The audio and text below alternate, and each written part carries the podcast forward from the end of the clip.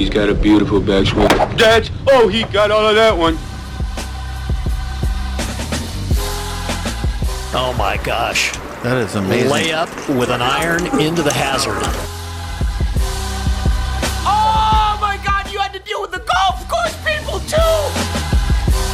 Well, that wasn't quite what I meant, you know. What is up, everybody? Welcome into another edition of the 73rd Hole, the official podcast of Golf Oklahoma. Colby Powell, Taylor Williams, Sam Humphreys with you here on a Monday, November the 1st, Halloween weekend.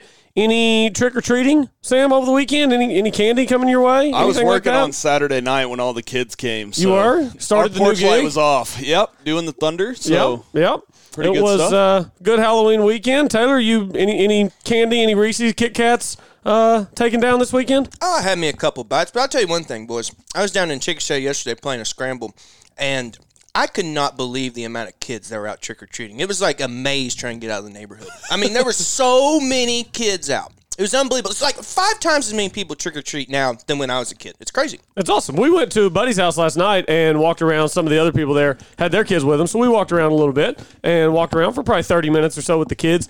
And there were so many people out in the neighborhood. So so many. Uh, best costume I saw.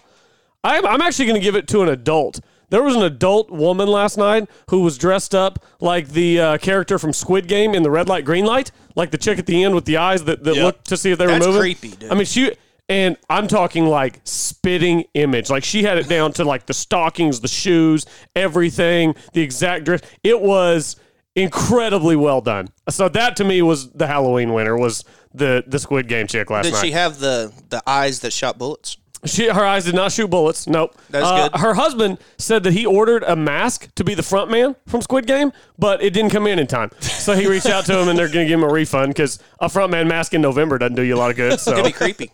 It'd be very creepy if you were it not on Halloween. Even on Halloween, it'd Wake be a up little Christmas creepy. but- morning. That's the new Santa Claus, the front man. boys, the other thing that happened over the weekend before we get started, I got got to give a big congratulations to my boy Quade Cummins on getting engaged to Ryan Porter. Well, now be Ryan Oh, Cummins. yeah. So big congrats to Q. Yeah. Oh, that's awesome. He Congrats, did it out Quade on. Uh, looked like he did it on 17 at National on that little bridge Oh. between 17 and 18. Very romantic spot. It is. So good That job, is. Q. yeah, it's a great spot. Yeah, usually you're coming off 17 kind of mad, so that might not be the, the best bridge to do it on, but, 17, but it, it has to be a beautiful setting. 17 is a great hole. Is it the best hole on the course? No, No. not in my Is it, is it the best par three on the course? No. What's the best par three on the course? 13. And then 4. 13. 13's a good hole. 13's unlike anything you've ever seen. Four is probably the hardest, and 17's also you know one of the hardest. But my favorite is eight, just because I made my first hole in one on eight. I think I think 17's the hardest of the par threes. It depends on what way the wind's Yeah. blowing. If Yeah, the wind's the wind matters. Yeah. Uh, although I mean that green, it, once they go to Bermuda, that green's going to be hard to hold. Holy Uh, crap! green's gonna be oh so firm. I was playing it. I wasn't even playing it from the tips the day you and I played Taylor, and I I, I was 190, I think. I mean, so when they go to Bermuda, that's going to Well- be like concrete. Well, so will number 13. Imagine a front pin with Bermuda greens on 13. You're You're, going to have a 40 footer no matter if you hit the green. Like, if you hit the green, It's your only you're going to have a 40 footer. yeah, it's your only option. And then if you miss the green, you're dead. Oh, I mean, you're, you're completely screwed. Yeah. Man, my favorite thing about the par threes out there are the bunkers that run into the ponds. I just love that aspect of the par threes, except Yeah. for 13. 13 is the only one that doesn't have it. no, it just falls straight off a cliff into the pond. Yeah, the Yeah. creek ravine, uh, Yeah. Uh, whatever you call it. What, you, what- what's you it land called? on the Burn, green with burn, a little, go. you land on the green with a little spin on 13. You're off the left in the water. yeah. But Oak Tree's an easy course, though.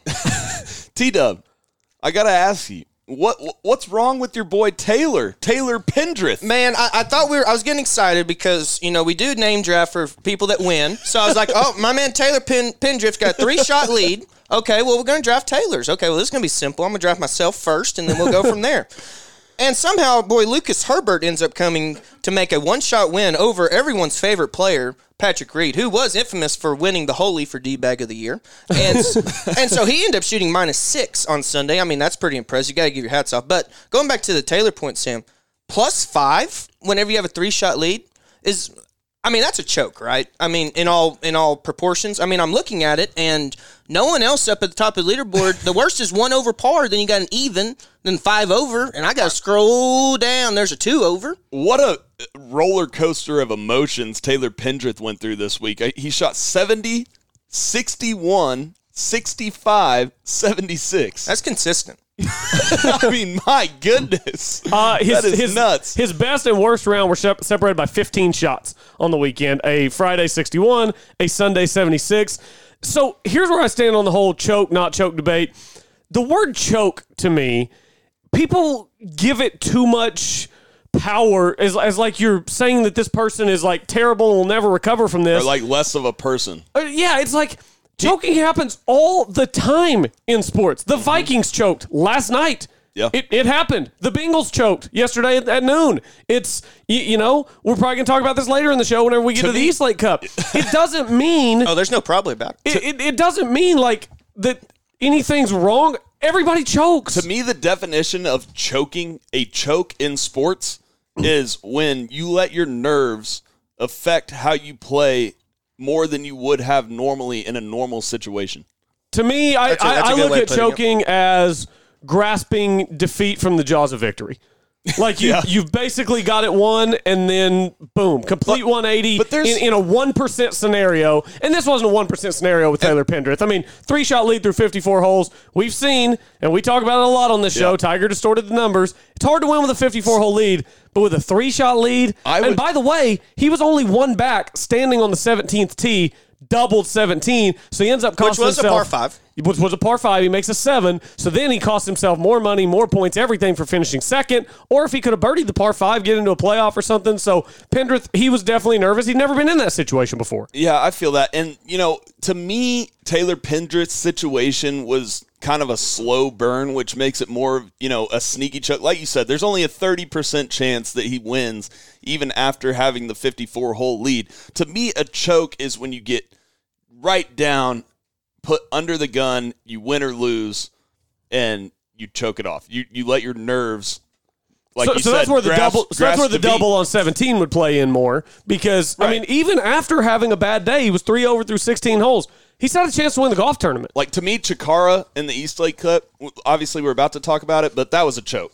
This was totally different. This was a slow burn throughout the day. This was a slow burn that was really highlighted by the double on 17 whenever he had a chance. I mean, you birdie a par five, you're tied for the lead. Right. He makes double, falls to T5 with a three shot 54 hole lead. It's, I mean, I, I imagine he didn't sleep too well last night, but he's going to be fine. It's a good experience. five. It, and, and what people don't realize is every time, first of all, most athletes who've played competitively at a high enough level for long enough have choked at some point. It's just the reality. Every And- single person. and and you have choking is part of losing. It's part of growth. You get close to winning and you choke it away and you feel it and it makes you work harder. And the next time you're in that situation, you're a little less nervous because now you know you've put the work in. You know you've done what you need to do to make sure that this time that two footer goes in or this time you hit the fairway on that par five. It's it's part of growth. T Dub, what did I tell you when we were watching the East Lake Cup? I said Chacarra's probably going to make the winning putt in the national championship now. Yeah. Because he's been in that situation and he's felt what those nerves feel like and he'll be better for it. But this time, to me, it was a choke. And I don't think that that's demeaning. I think that I, I'm just telling the people what I saw. My job is to talk about golf. I, I saw a choke to me. I don't know. Here's the way I view a choke. It is essentially when the moment that you're in is bigger than you're mentally prepared for at that moment. That's a good way to put it. And so the moment is just bigger than you are at the time. Well, guess what? If you weren't big enough for the moment then, when are you going to be? You have to look yourself in, you basically have to dig deep down into the darkness of your soul and say, why did I not do what I did right? I mm-hmm. mean, just leaning into to Chacarra, I don't want to get too much into it. It was an 18 incher that didn't hit the hole. I mean, are what are you going to do? Say you hit a good putt and hit a bump? And? I mean, what, are you supposed to just say that everything's all right? Well, and, and the thing is, that didn't even lose him the match, but you could tell he was flustered. I mean, naturally, wouldn't And you? Wouldn't you be if you had just missed that putt? And then they went to 15 on Yeah. the playoff hole, and it was playing the easiest it had played all week. And it was playing downwind, and he pulled, you know, a short iron into the left bunker. And, and, and he was ball striking king that week. By, by the way, that was right after Jaxon Dowell almost one hopped it in the hole.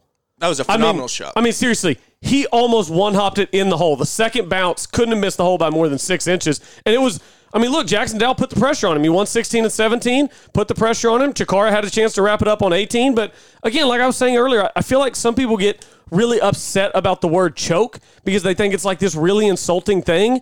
It's just something that happens in sports. It is a part of everyday sports. There's nothing wrong with acknowledging it. Eugenio Chacarra is going to be fine. I promise. I saw him at the football game Saturday night. Looked good. Looked fine. He was having a good time. He's going to be fine. He he choked in a golf tournament. It happens. Who cares? It happens. Yeah. I'm sure Tiger's done it. Phil's done it. You know, I'm sure Jack did it a time or two. It happens. He's going to be fine. The important thing is that you grow from it because I mean, you don't want to just keep doing it over and over again. You do it once, you learn from it, you grow from it, you're better next time. Does has anyone? Here's an example. Do you ever learn more when you win as, as opposed to when you lose? I always learn more when I lose. Always. Same Uh, here. I mean, not every time, but Okay, generally, no- generally speaking. Well, generally, you. The thing is, generally, the first time you're put under the gun, you do lose, and then you learn from it. Exactly. However, I've had many situations where I've played well and actually learned from what I was thinking in those situations that I think about more often in future rounds. So I think that actually, to me, I learn more from gaining confidence from playing good than, you know, sometimes you just play bad and you throw it out. Yeah. And and you don't want to and if you do, you know, keep remembering those bad situations, it's only going to hinder you. No, I completely agree. Yeah, the worst thing you can do is dwell on a situation. But the reason I say that you learn more f- from when you lose as opposed to when you win because you won because of the things that you learned from when you lost, Correct, right? yep. So it's like the things that you learn from losing lead to what leads into winning. So it's almost like it's the it's the Iliad to the Odyssey. But I will say, winning that first one is a big thing because it proves to yourself that you can do it. It- I it- agree. You 100. percent Yeah, you, you need to win the first one. Like, it's you always think that you can do it. Like we had Josh Creel on, Yeah. and he said, "I always thought that I could do it, but I finally did it," and that feels, you know, infinitely more better, and I have infinite more confidence than he had before that. and, and I'm sure that on his way to that, I'm sure there were a lot of failures and a lot a of bunch, disappointment. yeah. I mean, because that's the life of an athlete. You fail so much more often than you succeed. I mean, everybody talks about it in baseball. It's always the thing. You hit 300, you're a Hall of Famer, surefire first ballot Hall of Famer. That means you failed seven times out of 10. Failure is a part of sports. I mean, Tom Brady's the greatest quarterback in the history of, of football. He completes what? 64% of his passes for his career. I don't know off the top of my head, but it's probably somewhere in that in that neighborhood. Greatest to ever do it. Failure's a part of it. He was horrible yesterday. Tom Brady was horrible yesterday. He had a chance to lead his team down the field. He threw a god awful interception. Tom Brady choked it off on the last drive of the game. It happens. It happens. We, we put way too much stock into it. Taylor Pendrith, I really hope, is able to learn what it feels like to sleep on the 54 hole lead, what it feels like to warm up with the 54 hole lead, and stand on the first tee with the 54 hole lead because it feels different than it does on any normal Friday, Saturday, or Sunday when you're not in that position. Right. And we shouldn't overshadow what Lucas Don't Call Me Glover Herbert did this weekend. Uh, by the way, boys, can you tell me the two tournaments he won before this tournament? no chance.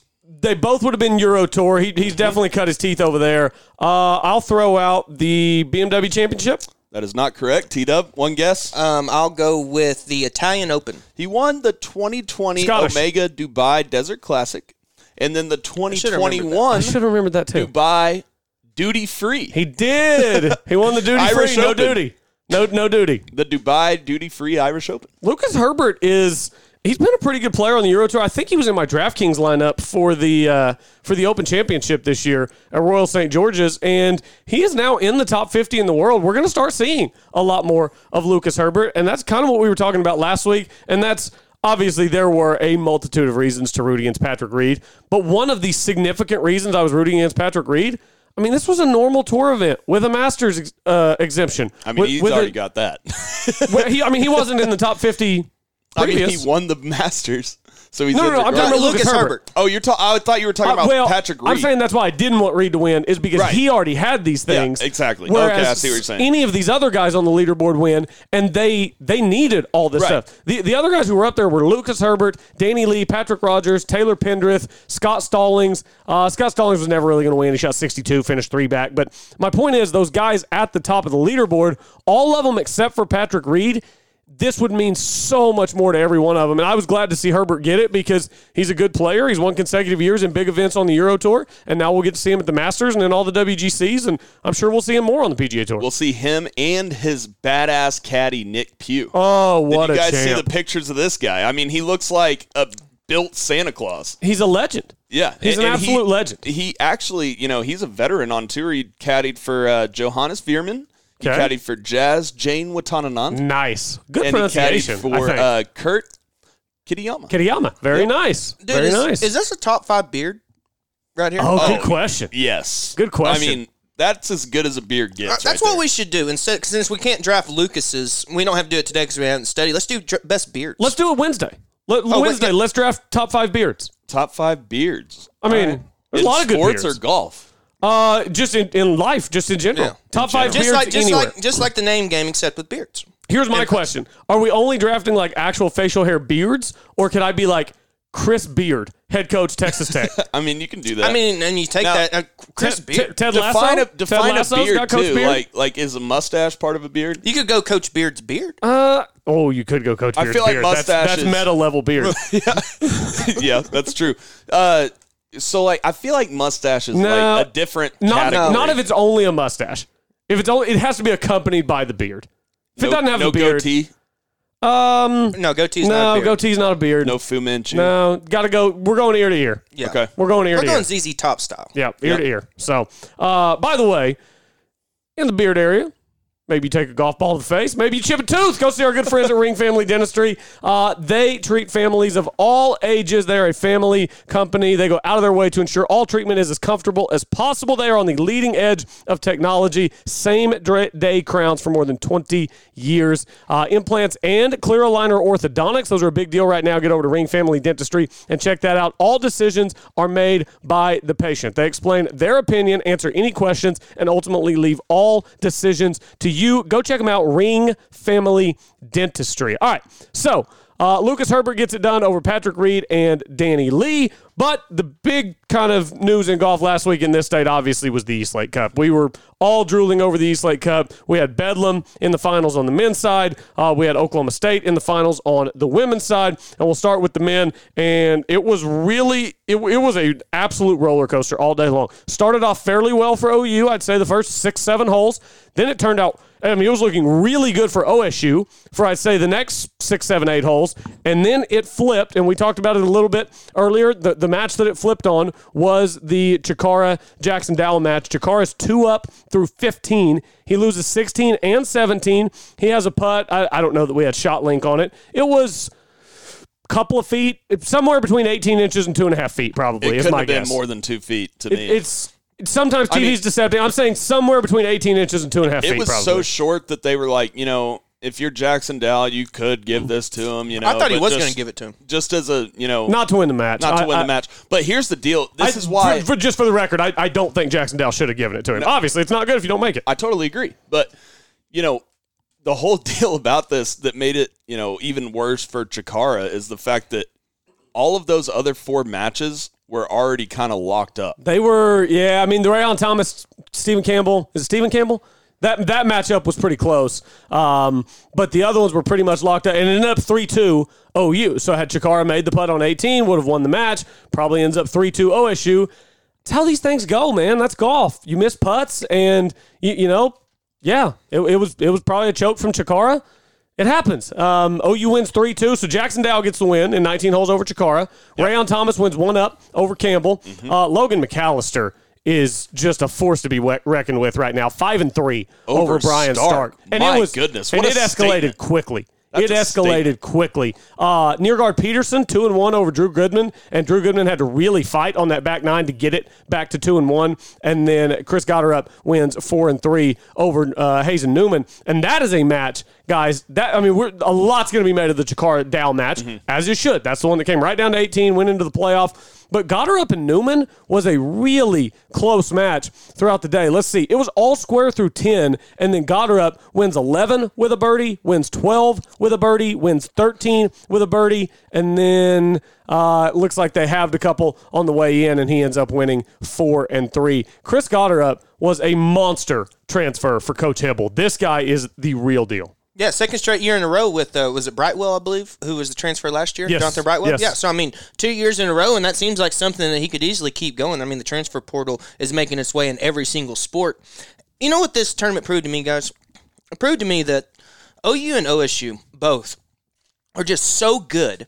It's really going to come down to who is playing better in May. I mean, that's just going to be the bottom line, and, and who wins nationals. I mean, I don't think there's any really clear cut favorite at the end of the day because I think if these teams lined up 100 times, it'd be pretty close to 50 50 between the times that they win. And I think OSU might be a little deeper. I mean, remember they have Bo Jin sitting on the bench at home right now. They do have Bojan. Bojan, I, I, we don't know exactly what's going on with Bojan. He hasn't qualified, so maybe the game's just not right. That's golf. We saw it last year with Rebound, right? Headed into the national championships. That's golf. Sometimes you lose your game and it just nothing goes How about- right. How about the seniors for OU? I mean, Yeah. going out and just absolutely, you know, McAllister and Gotterup. Obviously, I can send. Obviously, Gotterup's a senior, and you know, I think that these guys can learn from him as an older statesman, even though he wasn't there the previous four or five years like a normal senior would be. I think the I think the younger guys still look up to him as as a team leader, him and McAllister, because I mean they've both been so dominant this fall season. And I'm pretty sure East Lake Cup wrapped up the fall season for all these teams. But I mean McAllister and Gotterup were both very dominant this season. Gotterup uh, tied for medalist honors in singles at singles individual play Right. at. Uh, at the East Lake At Cup as East well. Lake, yep. And Logan McAllister won earlier this year at Carmel out of Pebbles. So, Mm-hmm. I mean, they've been pretty dominant.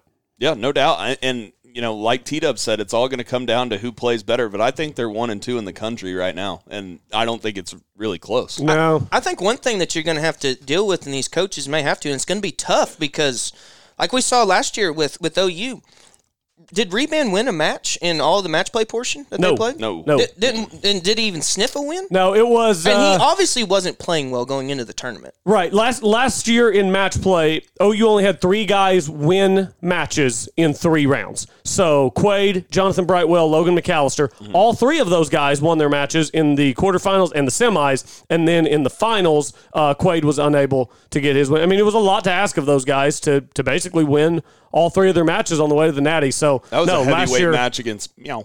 uh, yes, William it Matt. was. Yes, William. Mouw. Um, Pepperdine, by the way, I still think that they're going to be very much a contender come May. They only lost one guy off that uh, squad from last year. They've still got Menante, Mouw, uh, Vrzich, and Highsmith. So I still think that they'll very much be in the running. But uh, Arizona State didn't put up a great fight this weekend. They do have the Summerhays kid. They still have Puig. Uh, they still have Johnson, Johnston and Sisk from a year ago. So they could still be up there. But I mean, it's definitely OU, OSU 1 2 in that order, by the way. OU clearly deserves to be the number one team in the country.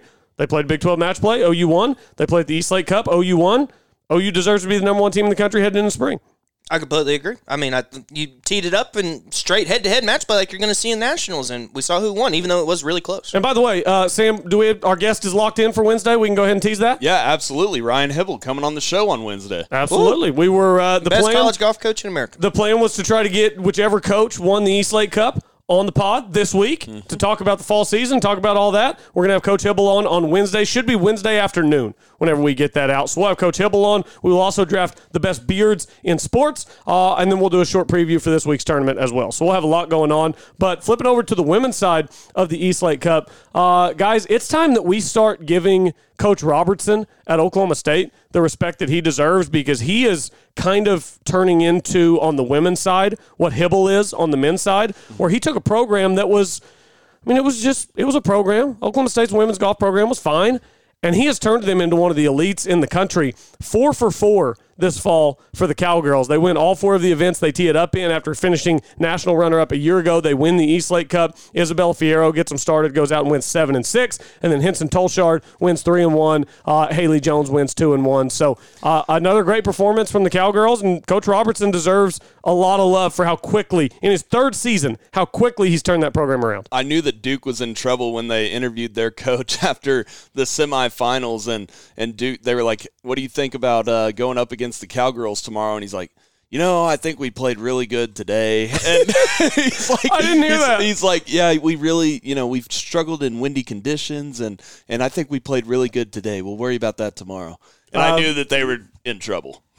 Well, talk about no confidence in your no team. doubt. I mean, they came out just you know, pistols firing. That's Pistols not how, fired. That's not how you set a tone as a coach would do.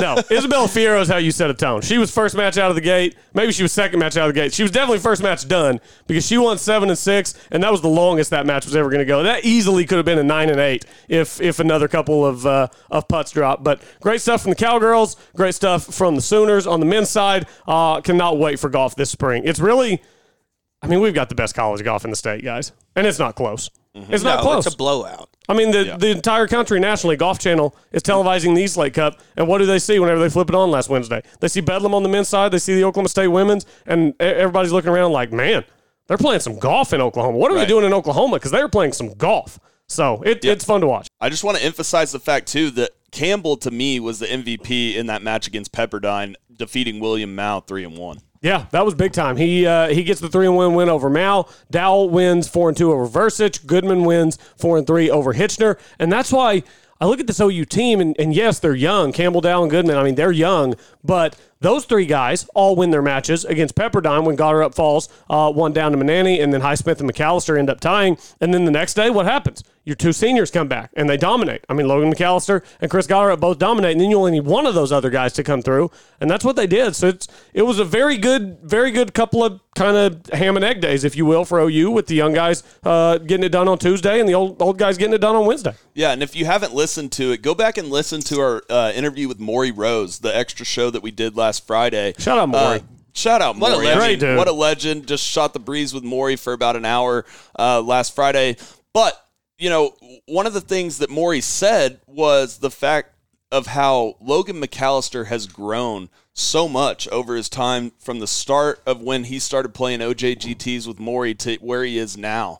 And I think that that's fascinating. And if you haven't listened to what Maury said about Logan McAllister, go back and listen to it. And we also had Logan McAllister on a couple of weeks ago. If you want to go back and hear him talk about kind of the fall that they were having, uh, and I'm sure we'll have him on again sometime before they get rolling in the spring. So a lot of good stuff this last week in the game of golf, especially here in the state of Oklahoma. Let's take a break. We'll come back on the other side. We've got a lot more to get into here, uh, namely. We've got Greg Norman going to be appointed as the commissioner of the new Saudi Golf League, and it's kind of making some waves in the game of golf. So we'll talk about that and more coming up on the other side. Stay with us here on the 73rd Hole, the official podcast of Golf Oklahoma. When something the size of a golf ball hits your roof, you need to call McRae Roofing. McRae Roofing is Oklahoma's designer roofing service specialist. For years, Jeff McRae and the experienced team at McRae Roofing and Exteriors have served fellow Oklahomans by helping them with their roofing needs. McRae Roofing uses only top quality materials and professional crews to make sure that each job is done right so it will give you the years of service, security, and protection you need from the unpredictable Oklahoma weather. McRae Roofing offers residential and commercial roofing, ventilation services, and custom copper designs. McRae Roofing is dedicated to exceeding the homeowner's expectations. It's not just a roof, it is your home's crowning glory. Call McRae Roofing today at 405 692 4000. That's 405 692 4000. Make sure to also visit their website at McRaeRoofing.com. That's M C R A Y roofing.com. Don't get caught with a leaking roof. Contact McRae Roofing for your free inspection today.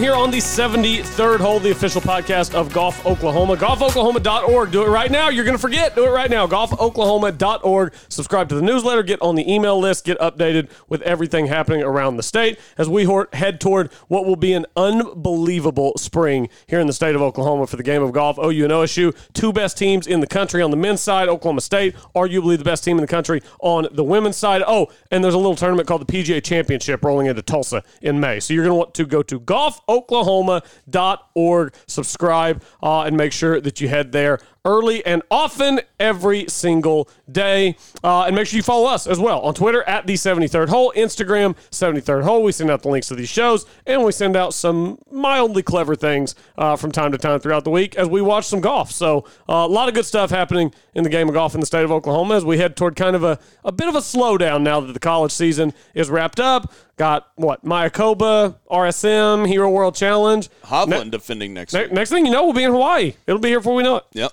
Oh yeah, Boys, Start- can you tell me what happened on November 1st, today's date in 1935? 1935. I'm just going to assume that this is golf related. I'm going to assume that one of your favorite players ever won a major with a score over par. Nope, that well, I don't think a major would have happened in November. It's a great point. I didn't know how they did things in 1935. I did look it up though, just because I was curious. They did play Ryder Cup on November 1st, but I looked up what happened on today in golf because I was looking for content in on November 1st in the past. So, can you tell me in 1935? 1935 golf related. Um, I don't know. Uh, Mr. Sheep beat Mr. Hogan in The first thir- driver was introduced, maybe? Nope.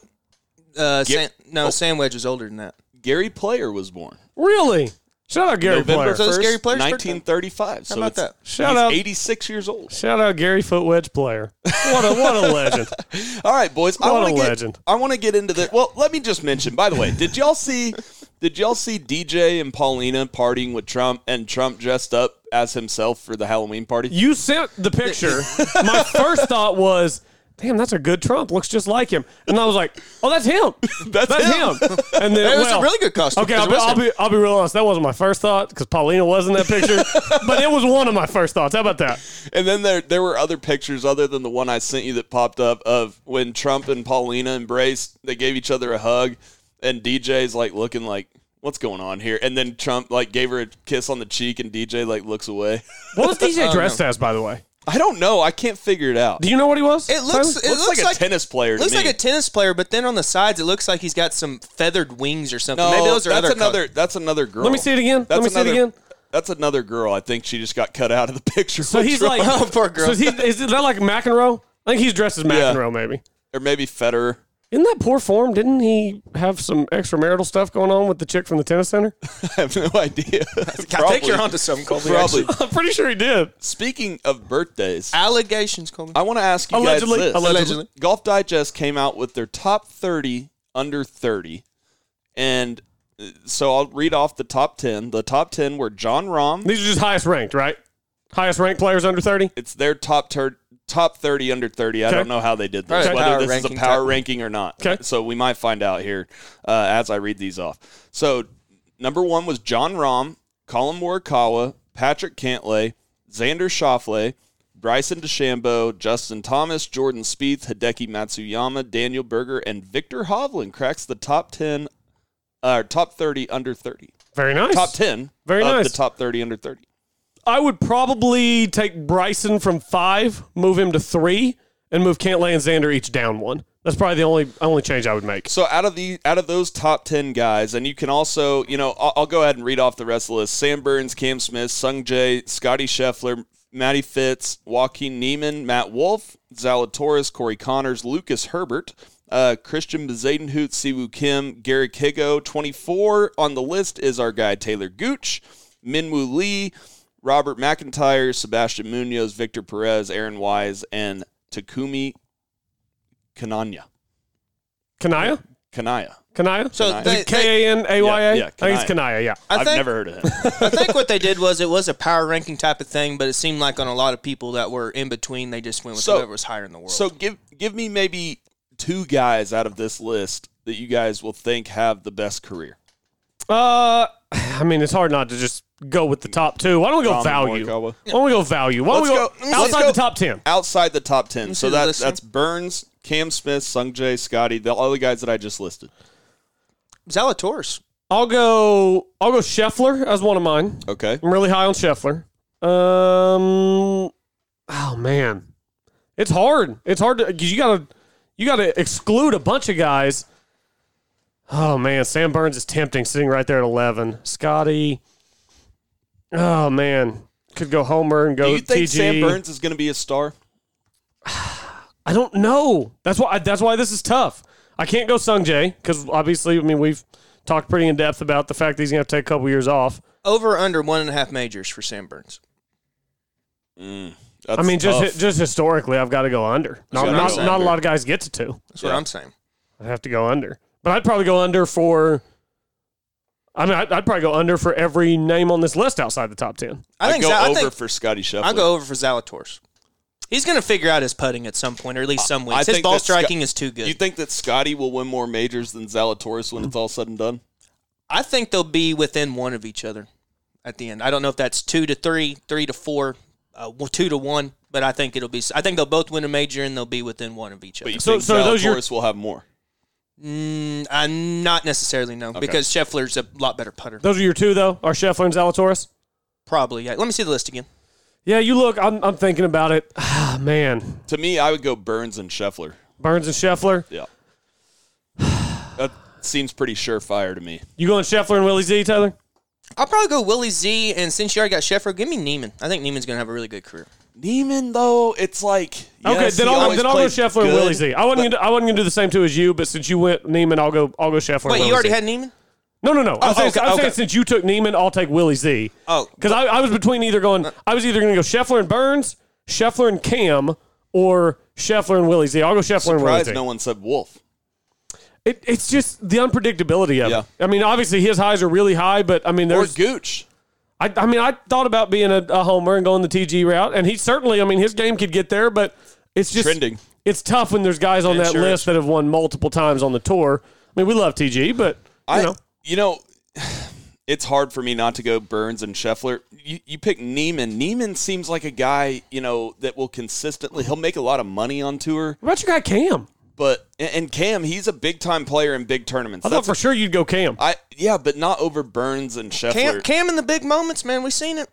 yeah, I It mean, hasn't been great. he's- There's a reason why he hadn't won one. He's always up there. he's always up there. Yeah, he did win He's the. great uh, for DraftKings, great for one and done. he he won in New In Orleans. this thing, I don't know. Someone we hadn't mentioned who might be pretty good just because we don't like him, Matty Fitz.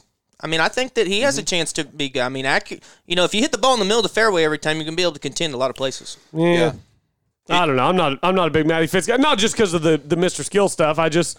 I don't, I don't think he has the game that some of these But other he's guys. still have. he's Burns still a and lot, Scheffler he's a are- lot younger than people think he is, though. Well, How old Bur- is Matty Fitz? I think he's Let's like give it a Burns and go. Scheffler are way younger than Matty Fitz, aren't? Everybody guess on They're- the Matt they're- Fitzpatrick age. I think he's 27. I'm gonna go And 26. Burns and Scheffler are like what 25, 23? Probably. uh, turned 27 on September 1st. Happy late birthday, How old is uh, Sam Burns? Sam Burns.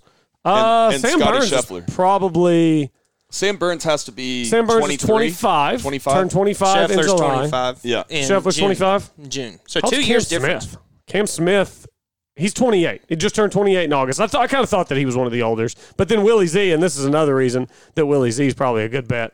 He's pretty young, isn't he? Will He's like Zalatoris. 23 or something. 20, 24. No, he's older. 25. No, turned he's my 25 age. in August. Oh, Yeah. that's right. Yeah, Yeah. turned 25 in August. Um, yeah, I'll go Willie Z and, and Scotty Scheffler. It's a good list, though. Yeah. It's a good list, though. Yeah. What about Don't uh, sleep on my boy Bezuidenhout. what about from five to ten? Because I feel like we would all take Ramen Morikawa. Read those guys off again. If, if we just to ten. if or let's do six to ten because that eliminates Okay. the top five. Uh, Justin Thomas, Jordan Spieth, Hideki Matsuyama, Daniel Berger, Viktor Hovland. Mm, JT, JT would be one. Yeah, JT. I think for I'd, sure. He I think already I'd go has one. JT and Spieth. Um, yeah. I, uh, the better question would be out of the guys that don't have a major, who wins one first? Ooh, that is a good question. So let's, Let's see. see. Bryson has one. Rahm has one. Morikawa has one. Cantlay and Xander, Cantlay and Xander don't. Yeah. Berger Um, doesn't. Uh, Hovland. Hovland doesn't. Burns Smith don't. You would have to go Schauffele or Cantlay. I'd go Cantlay. I'm I going think. Cantlay. I think Cantlay has has the stones more so on a Sunday back nine. Even though Schauffele won the gold, I think he's the type of player when we look on, he be, might be 33 or 34 and not have a major. You think about it though. I mean, if not for that wall of wind last year on 16, God, don't get me started. I'm just saying. Shout out Dottie. I'm just saying. If Xander could judge the wind, I you never know. Maybe he doesn't come up 30 yards short in the water. I don't know. It, Hovland, you know, if the if the question is how many majors, you Yeah. might go Hovland. If the question is next major, you might go Cantlay or Schauffele. Yeah, I, I just I think I would like Cantlay in both of those props. I'm pretty high on Cantlay. I'm, I liked I really liked what I saw from him this min- last season. He showed the minerals to be able to get up there and make 15 million like it was nothing. Yeah, The and the minerals, question I is, like that. the question is, uh, I mean, are all of these guys PGA Tour members a couple of years from now? Which leads us into our next topic. The Saudis are throwing together a golf league, so it's going to be in conjunction with the Asian Tour. So, Asian Tour officials announced on Friday the formation of a new 10 event series. Uh, it's going to be added to its schedule next year. And this appears to be the early stages of a new Saudi backed global tour that will be led by Greg Norman. Uh, he's the CEO of LIV Golf Investments. They've committed 200 million over the next 10 years to the Asian Tour to back this new series. That does a couple of things for uh, for this Saudi-backed golf, whatever you want to call it. Uh, I don't know about a league, but like kind of merger. The Asian Tour partnering with them will provide the new circuit that Saudi backed and Greg Norman led with two key elements that they need to move forward access to world ranking points and a potential feeder tour to provide a ready stream of players from the Asian Tour into the Saudis. But question is, can they draw big names away from the PGA Tour? And we still don't really know the answer to that question. Or- seems like it would take buckets of money to do that. Or can they draw guys that are stars coming out of college, which is yeah, how they might start it and what they might be thinking with that developmental tour. could be. Uh, Here's my thing, guys. It's they say it's a ten event tour, and there's it's not like people are comparing this to the the uh, Premier League th- or not the Premier League thing, the Super League. The, The, the your- PGL thing. yeah, Yeah. whatever it was, and it's like. That's not. It's not a team sport. You're not leaving like the Minnesota Vikings to go to a European football team or anything. But these- Every golfer's an independent contractor. Why would the PGA Tour be so scared of a ten event season? It depends when the 10 events take place.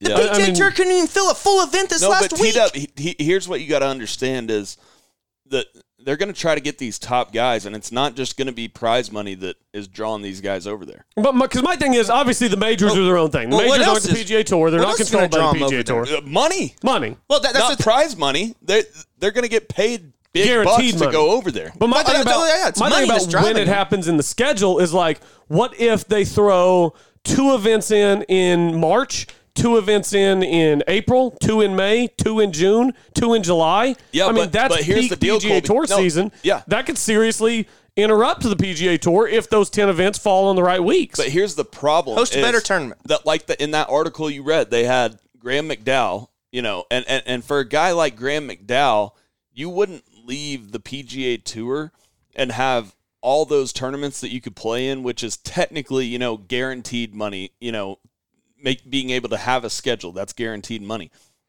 Only having ten events for a guy outside the top twenty five that's not gonna they're not gonna be able to do that. You know, they, they wouldn't be dumb enough to leave the PGA tour and leave all those guaranteed starts on the PGA tour to go over to the Saudi tour. My question is how big are these tournaments gonna be? And if you do have top guys, the bottom half of the field is gonna be terrible. Well, my question is: Is it going to be like, let's say, and I'm just throwing out names. Nobody's committed. There's no rumors. I'm just throwing out names. The the top two guys on that list you just read. Let's say they get Rahm and Morikawa over there for a tournament.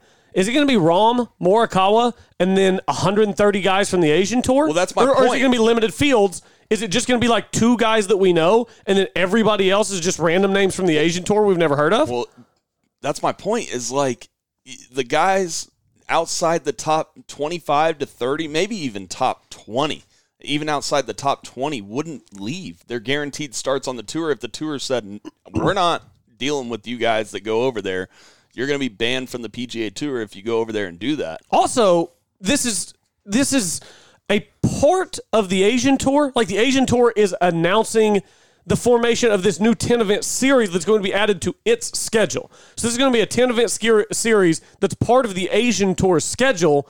I mean, do guys play in this 10 event series and then do they play Asian tour events too? No, I What wouldn't about think so. what I about wouldn't I wouldn't think so. No, what it's- it's about just- if guys played European Tour and then uh, is the European Tour going to nix it as well? I don't know. They would. They if I bet European Tour would probably be first to do it before PGA Tour. In my Probably opinion. so. It'd probably be a bigger threat because it's in the same kind of part of the world. Right. And European Tour is not as big as the PGA Tour. But here- Exactly, here's yeah. the kicker.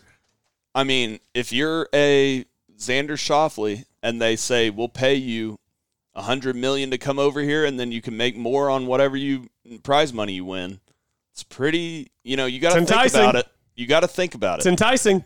Now here's I don't the even know if you have to think about it. No, I I don't think you do either. I think for a you guy do. like him, I think you do. for a guy like him, if you get a guaranteed hundred mil and then you can still win, you know, and say they play for two million per tournament in these 10, 10 series tournaments, right? You, he could end up making, you know, uh, well over 120 million dollars. Plus, here's the kicker: is he allowed to play in majors?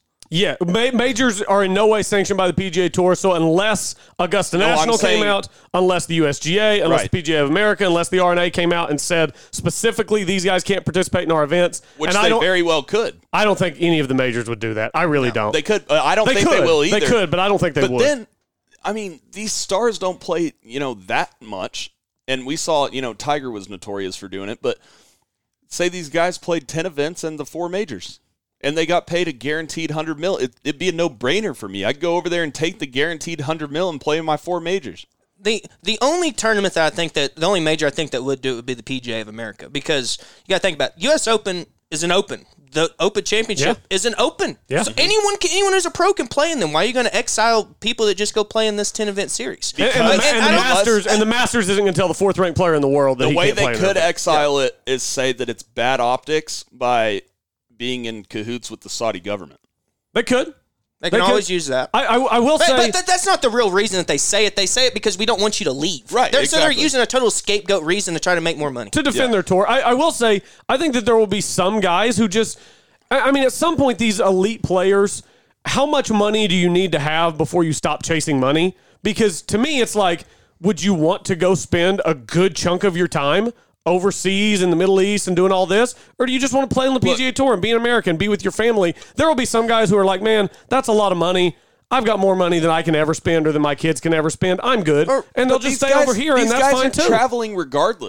or than my kids can ever spend. I'm good. Or- and they'll but just these stay guys- over here and these that's guys fine are too. traveling regardless. It doesn't matter that they're just in the U.S. They they're traveling away from their families regardless. And what would be And wrong? they would get to spend more time with their families because they would only have to play ten events and have the guaranteed cash flow going towards their families. True. I don't know how long a contract would be. Let's just say it's five years, just rough estimate.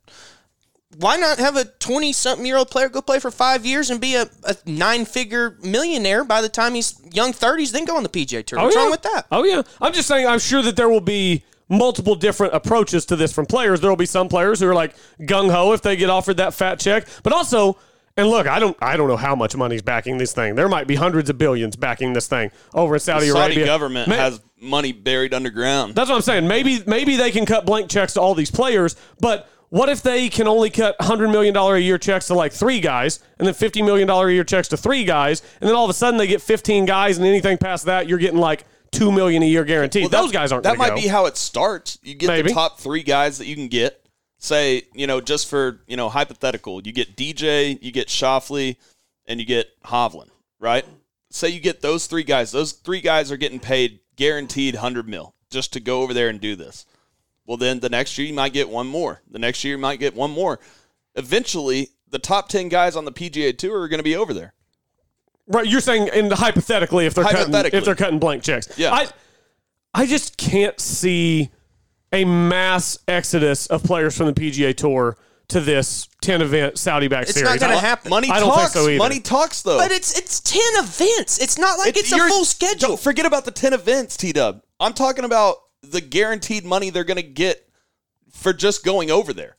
Yeah, my my whole point is is that I think the whole thing underlying this is the PJ Tour, European Tour, are going to ban this because that's really the only thing you have to think about. Well, because, obviously they're going to ban it, but it doesn't but matter. they shouldn't.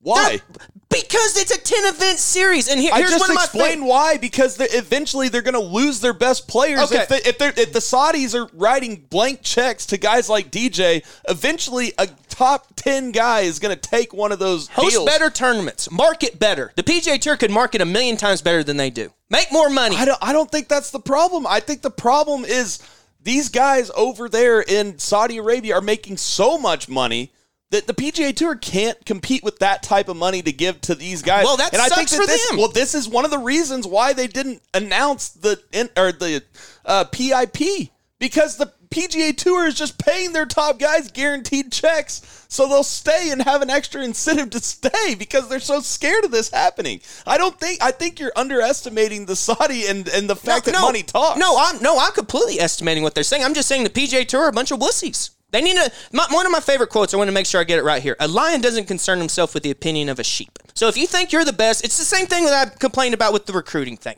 Go out and beat the person. Be a better tour than the Saudi tour. But but if you have If, Yeah, if but- someone has billions of dollars, they're not a oh, sheep. Okay, Yeah, okay, okay, well then Here's the better. point. Then admit that you're not as No, good. but here, here's my point though: is the PGA Tour can't do that, and that's why I said that the Saudi Tour might struggle, especially for the first couple of years, because you're using all your money on the top three, four guys that you get over there, and then the rest of the field is going to be terrible. But on the PGA Tour, the PGA Tour is the best tour in the world, and so they have deeper fields. But the problem is the top, you know, from 20 to 50 guys, those those ranking guys aren't going to go over to Saudi because they're not going to get the guaranteed big checks and they're only going to get a guaranteed 10 events. And so the bottom half of the field in the Saudi tour is going to be way worse. And so the PGA tour is going to be just fine because you know, I think that the PGA Tour will, will be just fine. But the only the only like caveat to it is if you consistently lose one guy per year to the Saudis, eventually your top guys are going to be over there. While you know, and then what do you do? Then you have ten guys over in Saudi that just play the majors and those ten events over there. you host play- better events. You form a better tour. You be better. But you be how? How, how do you host a better event than what they already do? Be better? Uh, There's a reason that people are going to leave. Those be guys, better. But the be guys better. aren't leaving for Saudi because it's a better event. They're leaving for the money. Because the events are going to be way worse. Okay, so who cares? If if, there, if someone wants to leave for money and you're scared of them leaving, give them more money. Give more money. If that's the incentive for players to leave, give them more money. But if you are scared can't. of them leaving, be okay. That's my point, Then that because then the PGA that Tour sucks is gonna- say this, The. Hold PGA on, Tour is gonna disintegrate. Then that sucks Let for me them. Let me be interrupt. better. Be better. I think the PGA Tour can give the players more money, and I think at some point we will start to see them give the players more money because I mean, I we've heard the story about the the revenue share that the players get on the PGA Tour. It's not nearly as high as in some of these other sports. I think that there is more money to go around, but where I disagree with you, Taylor, I absolutely think the PGA Tour should say you are more than welcome to go play golf with the Saudis. If you do, you are not welcome to play golf on the PGA Tour. I think that's the biggest chicken poop thing you could ever do. I That's totally so disagree. That's so scared. If you want to go play with them, go play with them, but you don't get to be a part of my Why? tour because you're they- they- going to play with my direct competitor. Colby, play PGA Tour players go play the Dubai tournaments all the time. What's the difference? Let me ask you this. They get, they get appearances. Serious question. No, serious seriously. question. No, no, no, no. Hold on. Let, hold me on. finish one point. hold on. No, you made your point. How you much, made did your Tiger, point. how much did Tiger get to go play in Dubai? a bunch. Okay, He what's, got the, a what's bunch. the difference? The what's difference is that's a European tour event. Okay, so now this is a new Saudi. it's an Asian tour event. The European Tour is an ally of the PGA Tour. When Skip Bayless was at ESPN, should ESPN have let him do a show simultaneously with Fox Sports? Because that's what you're advocating for. You're advocating for golfers to play on the PGA Tour and play with the Saudis, who are trying. The European Tour is not trying to debilitate the PGA Tour. The Saudis are. There's n- like the. I mean, where- you, Go you, ahead. you can't work for ESPN and Fox Sports No. at the same time because they're direct competitors. The European Tour is not a, a competitor. The Saudis are trying to be. Colby, did the PGA Tour and European Tour start out as alliances? Uh, No. I mean, I don't know when the, The European answer Tour is the started. answer is no. How many people play both tours now? a bunch. but the PGA become mutual partners with the Saudi tour. Then make it bigger. You can, if they give more money, become partners. Be better. Yeah, but the problem is the PGA Tour. it would be bad optics for the PGA Tour to give guys guaranteed money. We don't have to give them guaranteed money. Make the So what do you want them bigger. to do? Make the, give a, make the Purses purses. are already you. They're not big enough. They're, they're not big enough. Apparently, you could make them bigger. I mean, they're making the, the TPC purse next year Okay. bigger. The winner's going to get three But point those six. guys don't care about the three point six million. They care about the, the people big who leave for the, the people who leave for Saudi are leaving for money. Yeah, but not three million. That's So, chump change. If you're worried But about people leaving because of money, give them more money. But it's, throughout a, it's an easy guaranteed money. It's guaranteed money. Okay, but Who let cares? but What's Sam, the number? but they Sam, care because Sam. it's guaranteed. if Justin Why does the Thomas, PGA if? Justin Thomas plays a 20 event schedule Right. every year for five years, then if the purses go up 20%, Justin Thomas knows he's going to make 20% more money. yeah, but why not just get it in a blank check? I, I- but, In a I- guaranteed but- check. But my thing, I mean, you look at Justin Thomas's and then career you only earnings. have to play ten events, This- and you get to play your the PGA major. I this- go ahead, go ahead. This is my question. Why do the tours have to hate each other? That we just saw the PGA Tour, European Tour, now they're buddies. Why can't we all just be buddies? It's an Asian tour. Be, be all buddies. There There's is European also- Tour and Asian Tour sanctioned events all the but, time. but I think we would be naive to neglect the PR situation that exists with the Saudis because that doesn't exist with the European Tour, and that is whether you like it or not. That's I'll- a piece of the puzzle. That's That a good is a point, piece of the T-Dub. puzzle. And why not? Why not be friends? Here's why, in my opinion. Also, just golf wise, obviously, great point on the Saudis, Colby. But in my opinion, the reason why the Saudis cannot just go to the PGA Tour and say, "Let's collaborate here is because they need to fill the 10, you know, th- there's not just ran the PGA Tour plays every week. Okay? So the Saudis would be taking a week away from the PGA Tour and just in this 10 tournament schedule. Now listen, I don't want to hear about optics. There's a PGA Tour China. Okay, I mean, if we're worried about it's not- humanity, But it's not. China Dustin- is almost Dustin as bad as Johnson's Saudi. not playing in PGA Tour China. That's my point. It's but they're still sanctioned with them. They're partners. They're both making money off the same thing. Right, but what I'm saying is if they if the Saudis write these guys, the only way you're going to get a Dustin Johnson to go over to Saudi is pay him a $100 million. If they do that, he has to either choose to play on the PGA Tour or on the Saudi He Tour. shouldn't have to do that. Why?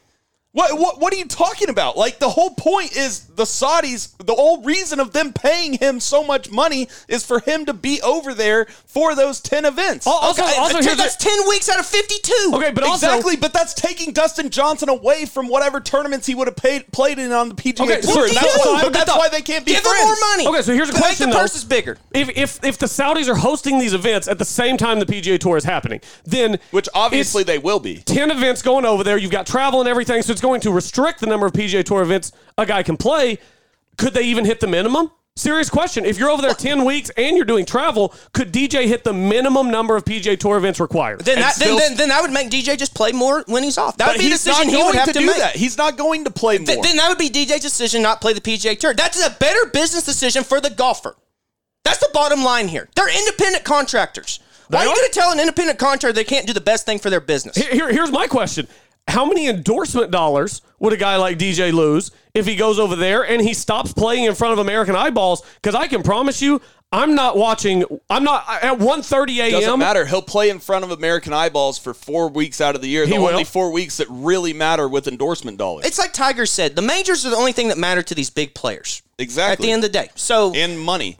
Yeah, exactly. So if the if the Saudi Tour is going to offer more money as an independent contractor, go out there and play it, then play the majors. And if the PGA Tour doesn't like it, make your tour better. It's bottom line.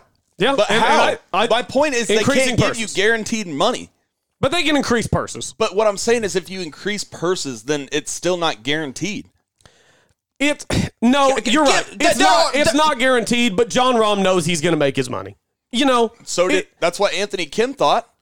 But then he got hurt. yeah. I mean, that was an injury deal. That's. But that's my point. I mean, that's a you never fluke know. thing. That's if a you take thing. the guaranteed money. If I'm if I'm Xander right now and they give me a hundred million dollars to go over there and all I have to do is literally show up for 10 events and I get a hundred mil plus whatever I'll make in those purses over there and I get to play the four majors, sign me up. That's what you would do. But if I was Xander and they gave me that same offer, but it would cost me my PGA Tour career, I wouldn't do it. I would rather have the PGA Tour career. It's not guaranteed money.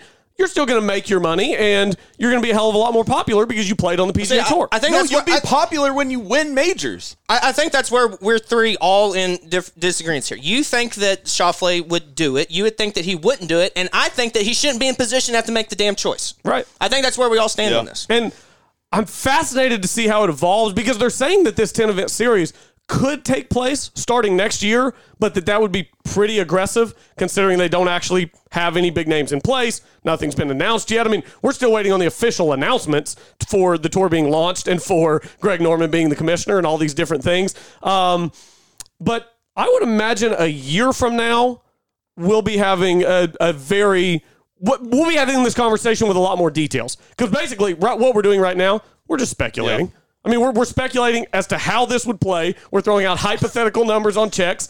Hypothetical names going to the tour. hypothetical names going to the tour. Hopefully six months from now or a year from now we have a lot more concrete details about what the actual money is and who the actual names are.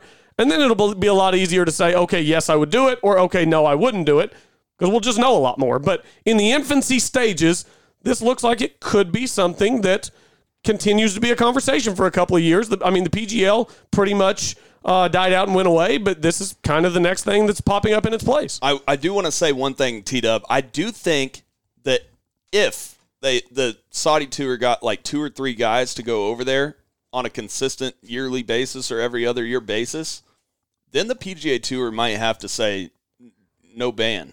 You know, they- If if half the tour wanted or half the players on tour wanted to go no, do not- it, PJ it's Tour not wouldn't gonna be able to. It's not going to be half. no, the it's tour. not. I'm just No, no, no. But I see what Sam is saying is right now the PGA Tour can use this as a scare tactic. If it doesn't work and guys go over there, then they might have to be they might have to back down and say, okay, come, Just kidding. come, come play Bay Hill. Have Yeah. fun in Saudi this that's week. what's that's what's play gonna, Bay I Hill next guarantee week." that's what's going to happen. probably. If I, Probably. if I was fortune teller, I'd say that's what's going to happen. depending on how much money these guys are getting, and depending if if these guys don't go over there, it doesn't matter. Well, I was going to say. But I think someone will. well, that's what I was eventually. going to say. I was going to say it depends on whether this ends up being successful or if it goes the way of the PGL. Because if all of a sudden it's just like And you know what they can- can't get guys and and You know what it all can goes mix bad. it all, and and these you know USGA, R&A, and PGA of America, and and the Masters, they're all buddy buddy with the PGA Tour, and so if the PGA Tour somehow convinced the majors to say these guys aren't allowed to play in the majors if they do this, then it's all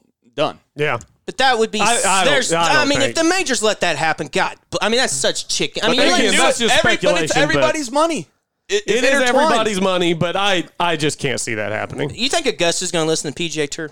I don't Yeah. think Augusta will, but I think that the USGA and R&A The. USGA and R&A are open tournaments. You can't. It doesn't you can't matter. eliminate. You can't say But- people can't play. I Yeah, don't. You but can't don't think say, so either. You can't But say a can't- professional. that- No, look, they can't. They can. They can because of the Saudi optics. But they would be using that as an excuse because you know they're going to lose a lot of money together. What are they going to let us? Are they not going to let Saudi Arabian natives play in the Open? That's different though. Yeah, I think that's different. But it's still the same premise. I don't think so. No. I think that's a Well, false you can- if you're hosting an open professional tournament, you cannot say pe- uh, some people are not allowed to play. That No, is- I- I that is a agree with that. You 100% That's, can leg- that's legit. that. That's legit. That's legit discrimination. I no, I, I I just I don't think that would ever happen. I, I think we're having a conversation about nothing right That, now. that is Yeah. that is full lawsuit potential. I think you you've seen the the the Simpsons thing where it's like old man yells at cloud. That's what Right. we're doing right now. It's not a lawsuit potential because even though it's called the U.S. Open, they the USGA can have whoever they want play in their events. I'm sure they could. I just don't think they ever would. I'm sure they could. I just don't think they ever would. You don't think that? No. You don't think, I don't think if, there's they- any if these guys went over to Saudi and they got five guys I- of the top ten, I think the R&A might. They're a little ritzy. I think they could. They could. The USGA won't. the PGA of America don't could so. as well. The PGA of America, it's tough for them because they have the Ryder Cup. Yeah. Yeah. You, if you, if true. you're going to say that these people can't play on the Ryder Cup team because they go That over would here, be well. That would be a big scare tactic. You know what I've learned for sure over that the would last be tw- ridiculous. It would be a big scare tactic. You know what I've learned for sure over the last 20 minutes? This is going to be a hot button issue that a lot of people disagree on okay, for the next couple okay, of years. And Legit- this isn't just now coming up. We heard a year ago Uh, by through an unnamed source that this has been in talks. Not just uh, obviously the PGL is what we were talking about a year ago, but guys going over getting blank checks to go p- play in different tours has been going ha- been in talks for the last like five years or so. I also love how we had Maury Rose on on Friday, who started a tour 20 years ago that's ended up being great, and now we're here saying that this tour shouldn't happen. I mean, yeah, it's the constant evolution of, of golf. I mean, just imagine being one of these people looking at an independent contractor, someone trying to do the best thing for a living, say, "We're not going to let you do anything on our tour because you want to go over here."